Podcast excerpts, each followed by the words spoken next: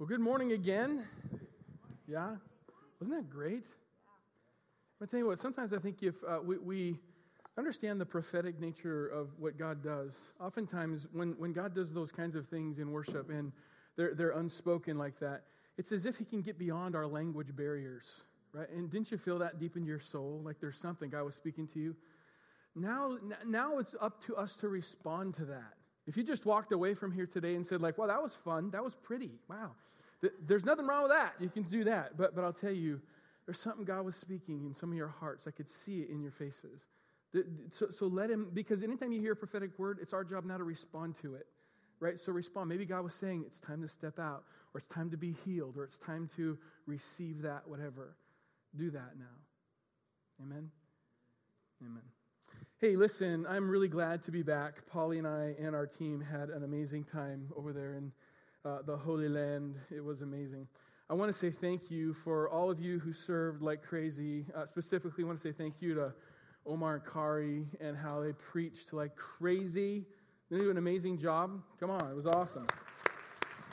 I got to listen to them when I was over there. When I was over there, it's kind of fun in Israel. Um, uh, I got to uh, just listen to them preach and I tell you what, nothing cooler than being in the Holy Land listening to Omar Lara preach, right? Come on. And it's funny because while I was up there listening to him preach, people were sending me pictures of his iPad up here with Raiders stuff on the back of it, saying, Get him out. Great preacher, horrible team. it was hilarious. I just send them back to him. It was amazing. Anyway, we had an amazing time, and I just want to say thank you for that. Uh, we were sent, and uh, somebody asked me today, Well, what'd you learn? And I'm afraid I'd kill you if I just ran the fire hose in your face and told you all the stuff that I learned, but I won't do that. I can tell you two things that jumped off the page to me. One of the first things I feel like the Lord spoke to me when we were in Israel was, was just simply this. First thing first, He said, Lance, you need to slow down a skosh. And I was like, He didn't say skosh. He was just said, You need to slow down. And I thought, What do you mean, Lord? And I feel like the Lord was saying that in, in Israel, the Jewish people, three times a year, they, have, they had to, at that point, make a trek from where they lived up to Jerusalem.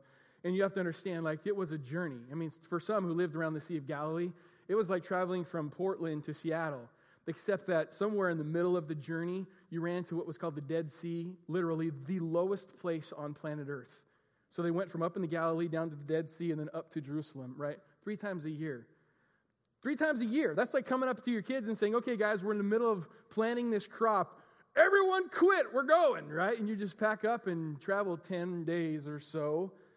Now, here's what you don't do. Here's what me, if I was those guys, I'd be like, okay, guys, 10 days, we could do it in seven. we can go worship in seven. I mean, that's, the, that's sad, right? Because that's how I would have been. In fact, what I learned when I was over there was life is about the journey. Life is not about the destination. And so much of our culture is about the destination, what you accomplish, what you get to, what you arrive at, instead of the journey you're on. I can tell you right now, the most important thing for me right now is being with you.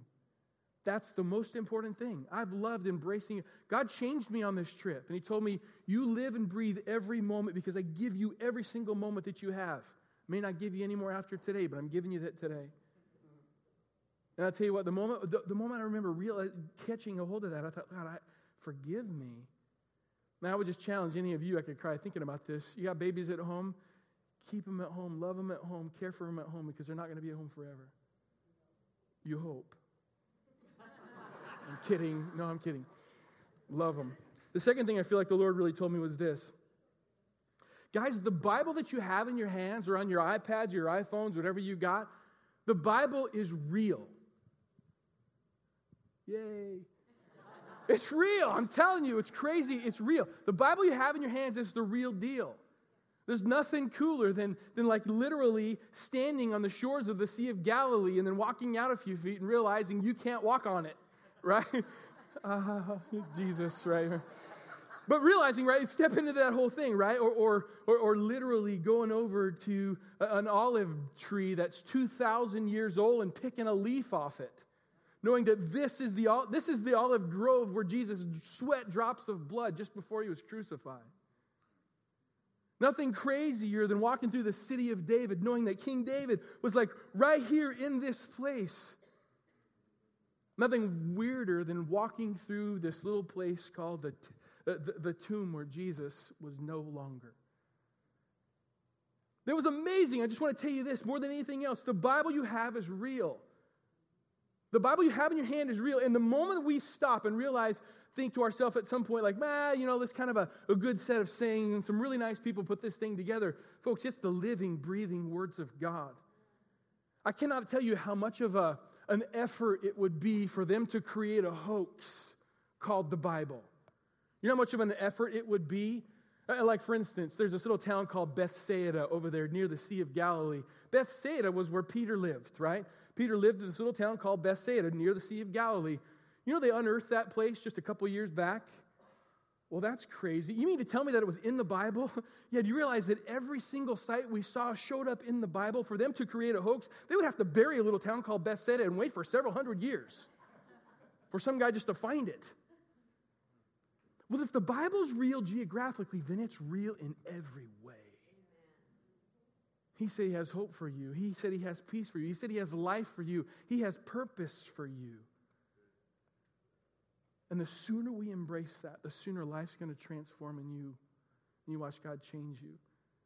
The Bible you have is real. I, I always think it's amazing because um, here's, the, here's the great thing the, the Bible's so funny because it literally is made up of a bunch of people who did their best to learn how to walk with God and then blew it and then learned how to walk with God again and sought forgiveness and then blew it again and sought forgiveness. If I was going to write the Bible, you know what I would do? I would only include all the good ones. I'd only include all the, the I would include Peter walking out on the water, period. Wouldn't say he doubted and started sinking, right? I wouldn't say King David, who was the greatest king in the nation of Israel, ended up uh, finding some pretty little lady taking a bath and ended up killing her husband and taking her for his wife. I wouldn't, I wouldn't keep that there. I wouldn't, I wouldn't let uh, Paul, one who wrote three quarters of the New Testament that you hold in your hands, I wouldn't write in there that Paul prayed one time for God to remove the thorn in his flesh and God said no. I'd only put the good stuff in there. Paul prayed and the guy was healed. Yay. You know why? Because that's what cults do. You know how the Bible you have in your hand is real? It's because it's made of a bunch of real people with living real life, seeking a real God. And the sooner you embrace that, the sooner you can receive the message that God has for you through it. And it can transform you. Hmm. I love the Bible. I love the Bible. Every single site we went to was what was confirmed in Scripture. We're in week four of our, of our theme launch series, where we launched our theme for the year. As we head into this message today, I, I, can we just pray as we do that? God, we pray today that you would help us to hear what you have to say. Lord, we love you and we thank you for your mercy and your grace and your prophetic words to our heart. In Jesus' name, amen. amen. Hey, can I just ask a little favor? Little favor is this. There are some of you who I can see the nice glow off your phones and your glasses. Yeah, do not, in Jesus' name, tell me the score or anything about the game. All right? Can we hold your hand up? I promise not to say it to Lance, right? And just come on. Come on. I don't collect stamps. I just want to watch the game. All right? So inevitably, or somebody will walk up to me and go like, you know what? You don't want to watch it. Don't do that either. All right? Because I want to watch it, right? Or they come up and go like, "Oh, did you hear the guy that got hurt?" Just don't do that either. I'll love you, but if you, I promise I'll lay hands on you. I, I it might be a little firm, but I want to hug you. Our theme that we launched, your move, your move. We were talking about your move. God's move in our life, our move to God, and our move in what God's called us to. We believe that your move was a call to step out in faith we believe that your move was allowing God to embolden us to step out with courage into places that are way darker than we're used to and way deeper than we've ever been. We believe that your move was a call to fall in love with the words of God like never before. I, I want to challenge you again, like I'll challenge, I'll do this, gosh, a bunch of times this year. But if you're not following along in our reading plan, do please. There's a, there's a reading plan out on the, on Information Center. You can go out and grab that and, and follow along in our reading plan and do what we're calling Lectio Divina. And if you forget that and you're at home thinking, ah, oh, I forgot my thingy, go online at pscc.net and you can see the reading plan. That's what I do. When I was in Israel, I forgot my reading plan, but I was over there. I kept on logging in, pscc.net, and I just read along with all of you. I can tell you, it was amazing. So keep doing that. You're going to find out what we're preaching. You're going to live on what we're preaching. You're going to see that happening. And I want us all together in the words of God together as a church. Let's do that, all right? Amen. This first chapter, open your Bibles if you could to Joshua chapter 1. Joshua chapter 1. Joshua chapter 1 was kind of our keynote uh, uh, starting point for the launch of our theme for this year. We believe that God was really calling us to this moment to, to look at the book of Joshua and see what God was speaking to Joshua, speaking through Joshua, speaking to us in, re, in regards to what Joshua was dealing with. We find, our, we find our friend Joshua literally being handed the baton from Moses. And, and, and, and Moses, who had led the children of Israel out of Egypt and, and who delivered them from bondage and slavery into this moment where they had the potential of crossing into the promised land 40 years before this, they didn't, and so God said to Moses, Listen, hand the baton off to Joshua. Long uh, trade of events that had gone on, but Joshua gets the baton. And he, we find Joshua in Joshua chapter 1 with this uh, mantle of authority been handed onto him. Joshua is overlooking the, the, the, the promised land, and he, he, literally has his toes on the shores of, of the Jordan River that's at flood stage, just looking over into the promised land, thinking to himself, The last time I was there was 40 years ago. The last time I was there, I saw grapes that were the size of watermelons. I saw fruit. I saw things that were there. I saw giants, but I know that God's still able to defeat giants. That's what we saw. In fact, when, it was interesting when we were over there in Israel, we got to stand on the, the shores of the Jordan River. In fact, I got to go into the Jordan River and baptize a few people, and it was a lot of fun to do that. Here's the funny thing you don't know, don't know a little fact. We might have a couple pictures up here. Um, again, not the greatest photographer, but some of them will show up there. Uh, I can tell you that uh, this was a guy who just showed up and we were baptizing people, and he's like, How about me? I was like, All right. Uh, it was amazing because they were there literally being trained for some emergency response. They were from Africa, I believe. And they came in and they said, Pastor, can we get baptized? And I was like, Yeah, that's great. So we did. And little did you know that at this particular moment, there were hundreds, if not thousands, of little teeny catfish nibbling at my feet. I was speaking in tongues like crazy. I was like, and people were like, we pay for that. And I was like, I don't want that. Oh, anyway, so we got to see that happen. There's another picture up there. Can you see that? That's the Jordan River. Uh, this right here is literally the Jordan River where John the Baptist would baptize people. And you can see right now it's September. It's not a real big river. It's just a teeny little river right there, right? But in this particular spot, if you, if you pan the camera out, go to the next picture there, you're going to see nothing. It looks, it looks like this big deserty looking place, right? Kind of looks like Yakima. But, but it's like, but here, here's the funny thing this is just beyond that point, right? And, and what they see on this beyond that point is remember the Bible says at this point the Jordan River was at flood stage. Well, the Jordan River doesn't live at flood stage, it lives at that stage, right? And then at flood stage, it literally makes all of these big indentations, and you can see where the water had been. You can see where the water was at flood stage, what it did to the, the, to, the to the whole topography, what was going on over there. It was crazy to see that. We got to see this is literally right around the place where, right over that little guardrail, would be looking over into where Jericho is, was. Was. It was amazing. Listen, we saw Joshua standing on the, on the eastern side of the Jordan River, looking over into what he saw was the promised land. He could see over there, and he's like, God, is it my time? Are we ready? You know, I wonder, I wonder how, I wonder if you feel like Joshua. I wonder if you feel like Joshua, where you've been given a promise and that and you've been asking God, Lord, what's the promise you have for me? And He's like, I have a promise for your healthy marriage. I have a promise for your fulfillment of God, my plan in your life. I have a promise for you to find financial security. I, I have a promise for you to finally get past the pain of the past. A promise for you. And between you and your promise lies this big, insurmountable obstacle at flood stage. See, maybe you're more like Joshua than you think, and you know that there's a promise just on the other side, but between you and that promise lies this big thing that you can't get out of your way. See, maybe you're a lot like Joshua, and, and, and most of the time we look at that big insurmountable obstacle, and here's what we say ah, too big. I'll just, I'm going to play later. And we walk away. I believe with all my heart that God has brought you here for such a time as this, that this is a season that God has Puget Sound Christian Center postured for a moment of saying, let's take the land. It's time to cross over into the land. You spend enough time circling the desert, doing the same old thing, looking for something different and finding the same old results. Maybe it's time for us to cross over into the land of the giants and watch God do amazing things. Maybe it's time. Hmm. Hmm. It's interesting. Kari did a masterful job when she was talking about the promised land. She mentioned to us that the promised land was of the Old Testament was really real estate, that they were crossing over to possess real estate. They were going to take Jericho, then they were going to take Ai, then they were going to take the town called Gibeon, and they were just going to amass literally all of this land. And that, that was the process. As God says, I'm going to give you the promised land. Well, then Kari went in to talk to you about what the New Testament version of the promised land is. That it's not about real estate for you and me, but there's a, there's a promised land for you and I.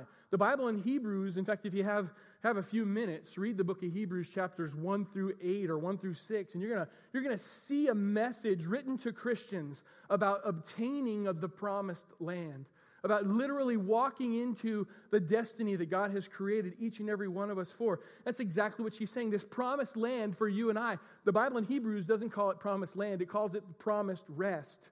Uh, awkwardly enough, the Old Testament actually referred to the promised land as the, the, the resting place. The promised land would be a resting place. It sounds kind of weird if you think that a resting place is filled with giants that you need to overcome. Well, why, well, I thought a resting place would be, you know, you're just, you know, you know, the, the store's closed, your feet are up, it's, we're done, I'm resting. Nah, resting isn't a, resting isn't a, a fixed position.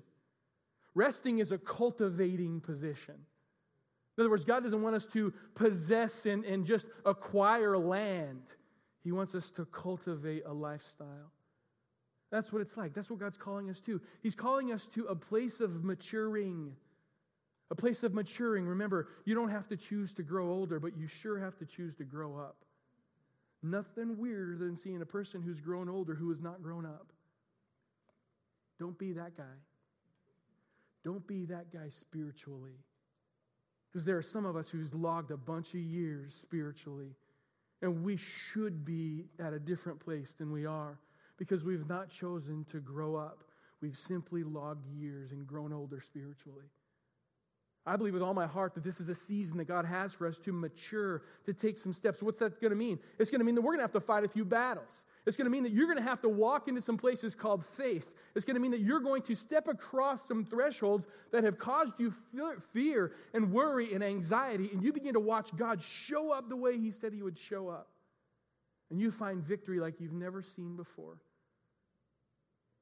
And your fears get placed where they belong, back in the seat of hell. As you have your finger in Joshua chapter 1, I just, I'm going to I'm gonna read this uh, passage out of Hebrews chapter 4 just, just to give you a little context. Hebrews chapter 4, I think it'll be up on the screen.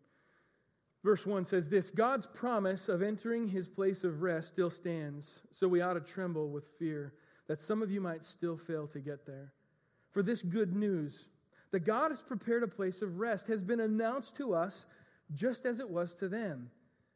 But it did no good because they didn't believe what God told them. For only we who believe can enter this place of rest. As for those who didn't believe, God said, In my anger, I made a vow, you'll never enter my place of rest. Even though this place of rest has been ready since He made the world. Now, some have thought this particular passage was talking about salvation that this place of rest was about salvation. And some can apply this to that, and I think it makes sense. But I think, moreover, here's what he's talking about. He's talking to believers. In fact, you read a little further down, which we will in a minute. He's actually talking to Christians. And he's saying, Listen, I've created this place of rest for you, Christian. You who walk with God currently, I've made a place of rest for you. What's the message? The message is some of us aren't living in the maturity that God intended us to live in. Some of us are just bumping around through our same old struggles and our same old fears and our same old sin issues again and again and again. And he's saying right now, would you just stop? There's a couple of fights I want you to acquire and move on through, and you begin to walk in a place of rest when you fight those giants. But it's your move because you don't have to. That's the great thing about this walk with God. I love this, this walk with God. Here's the beautiful thing is that you don't got to do it if you don't want to. You don't have to read your Bible if you don't want to. You don't have to even believe it if you don't want to. Because that's the nature of love. But you're crazy if you don't. Because it's life. the living, breathing words of God spoken to our hearts, telling us you can do all things through Christ that gives you strength, that there is no weapon formed against you that will prosper, that there, there's an amazing plan for your life that God set for long ago.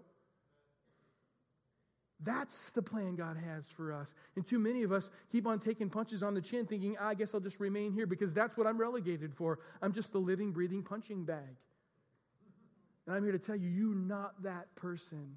You are created in the very image and likeness of God. And He's created you, daughter, and He loves you, son. And He's saying, listen, it's time to move past that moment. And you make your move and you walk into the promised land and you find places of rest. Somebody say amen. I just give me a drink off a fire hose. Hmm. Listen to this the Old Testament. Oftentimes I'll tell you to read the Old Testament with New Testament glasses. And every time I say that, some of you, I just see these bubbles over your head like, what? Right? So, so what does it mean to put New Testament glasses on when you read the Old Testament? Let me just show you. So, so get this. When you read the Old Testament, always look back and say, like, what is it saying in the Old Testament to that moment? For example, Joshua, right? We see Joshua. The word Joshua, actually, his name means God is salvation. The word Joshua in Hebrew means God is salvation. Get this. There's another guy in the New Testament named Jesus, whose name means God is salvation. It's the same name. Literally, it's the same name. Joshua and Jesus, it's the same thing. And, and God is salvation. It's the message that God wanted to say to them, just like He wanted to say to you. God is salvation. Now, here's the funny thing listen to this. The Jordan River was a barrier between them and their places of maturity. It was a barrier, right? There's something needed to happen to create space in the barrier for them all to cross into a place of maturity, a place of wholeness, a place of freedom.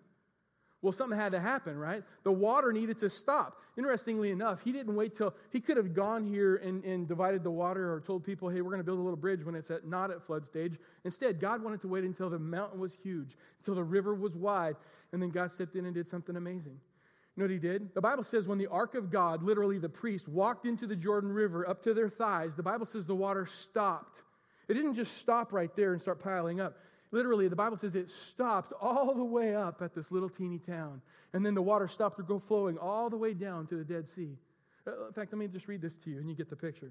In Joshua chapter 3, it says, The water began piling up at a town upstream called Adam. Everyone say Adam. Little teeny town called Adam near Zarethan. The water below that point flowed down to the Dead Sea. Everyone say the Dead Sea until the riverbed was dry. Then the people crossed over near the city of Jericho. Why do I have you do all that? Old Testament with New Testament glasses, right? Joshua tells the people to step into the Jordan River. The Jordan River stops, and a pathway is made all the way from Adam to death. What? What did Jesus do?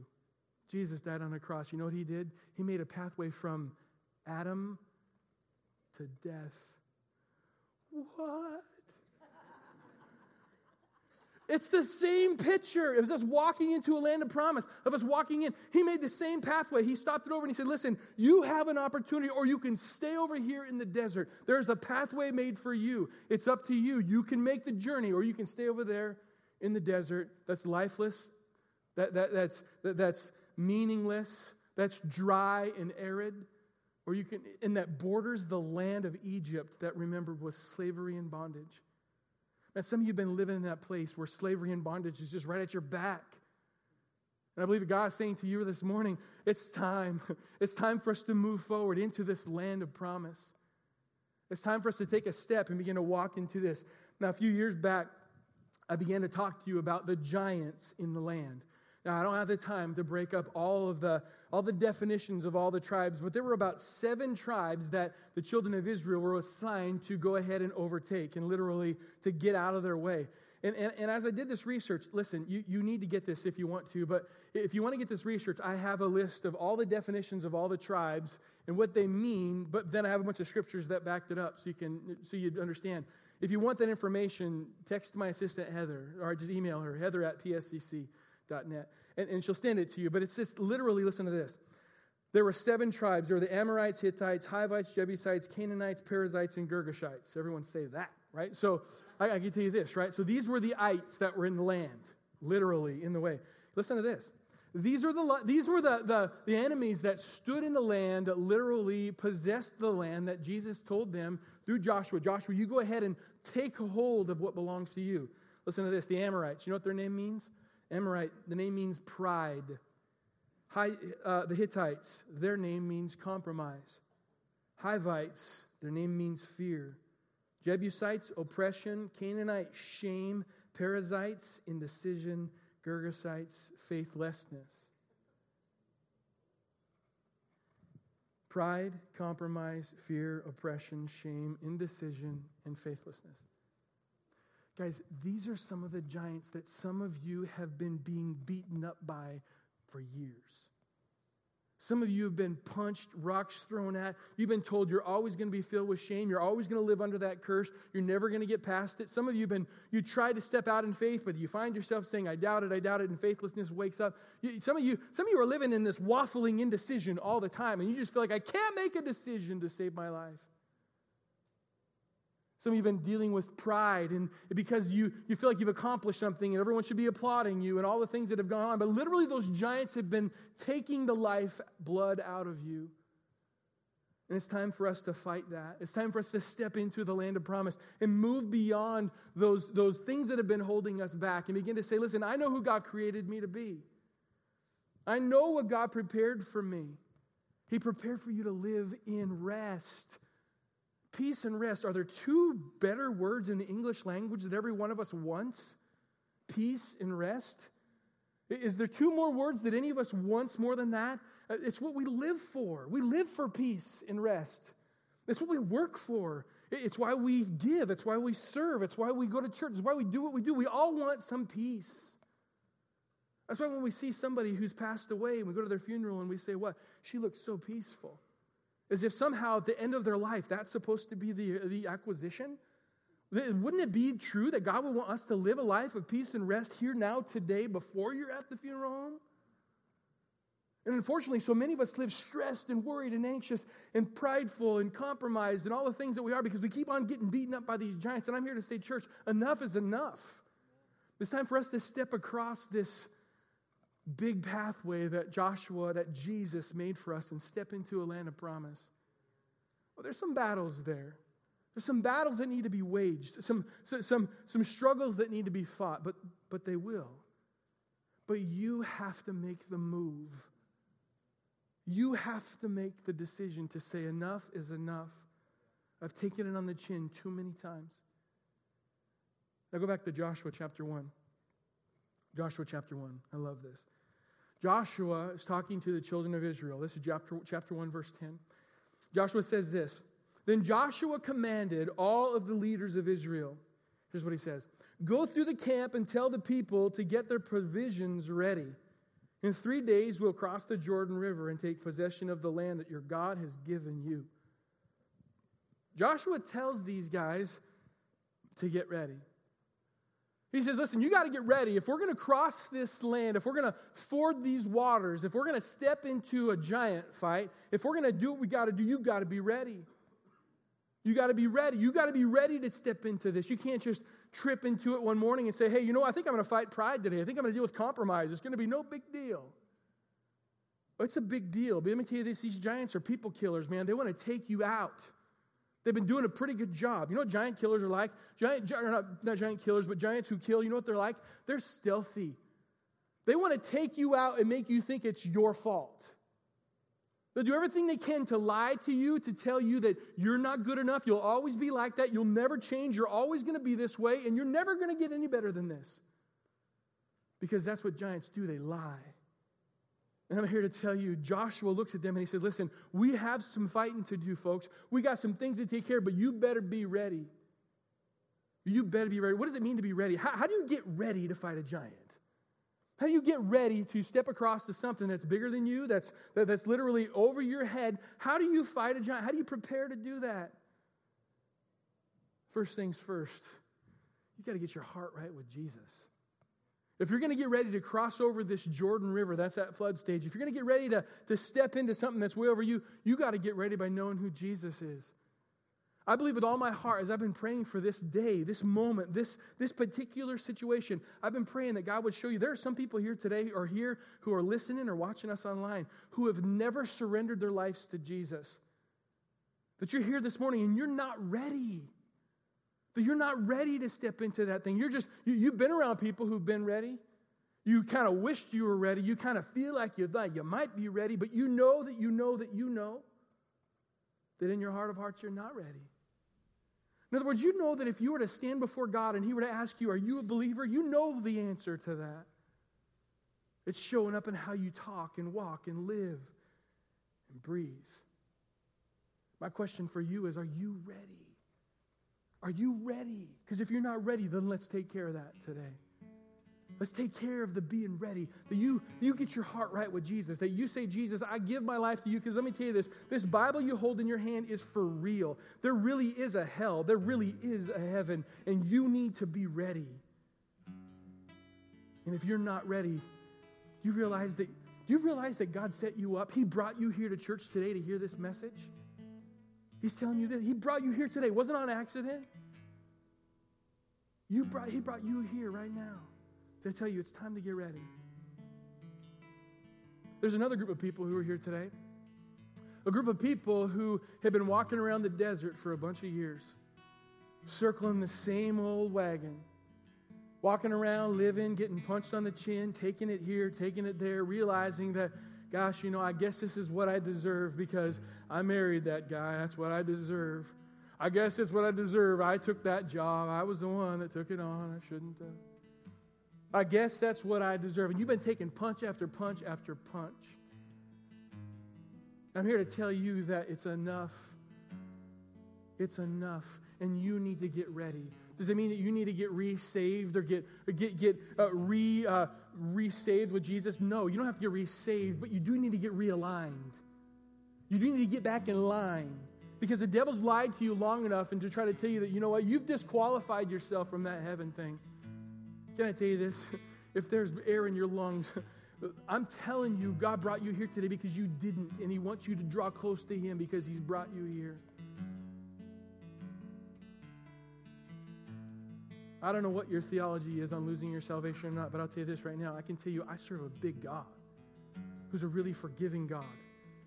But I also tell you this He's a just God. And He brought you here. You know what He told me to do? Tell you this told me to tell you, Lance, you tell them all to get ready. I don't know why. Well, I do know why. You know why? Because there's some giants to fight. Because there's some giants that have been fighting you long enough.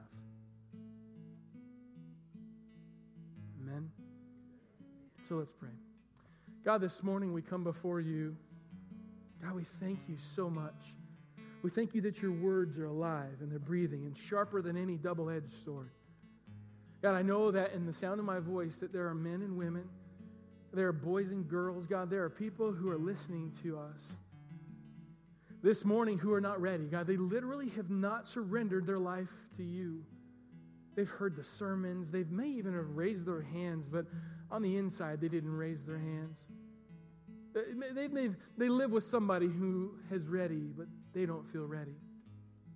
Right now, if that's you, I want you to just simply say, Jesus, I got to get ready. Will you take away my sin? Will you just take it? You died on the cross for me. You made a way. Lord, take my sin and give me your life. Give, give me salvation today, Jesus. I surrender my life to you. Just say that. I surrender my life to you. Maybe you're here this morning and you remember saying that years ago, but you found yourself over the last season of your life walking around a desert, bumping into the same old things. And you're at a point today where God's saying, enough is enough is enough.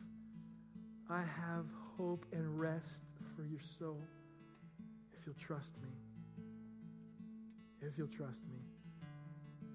Go ahead, just you and Jesus. Jesus, forgive me for walking away from you. Forgive me for marginalizing my walk with you.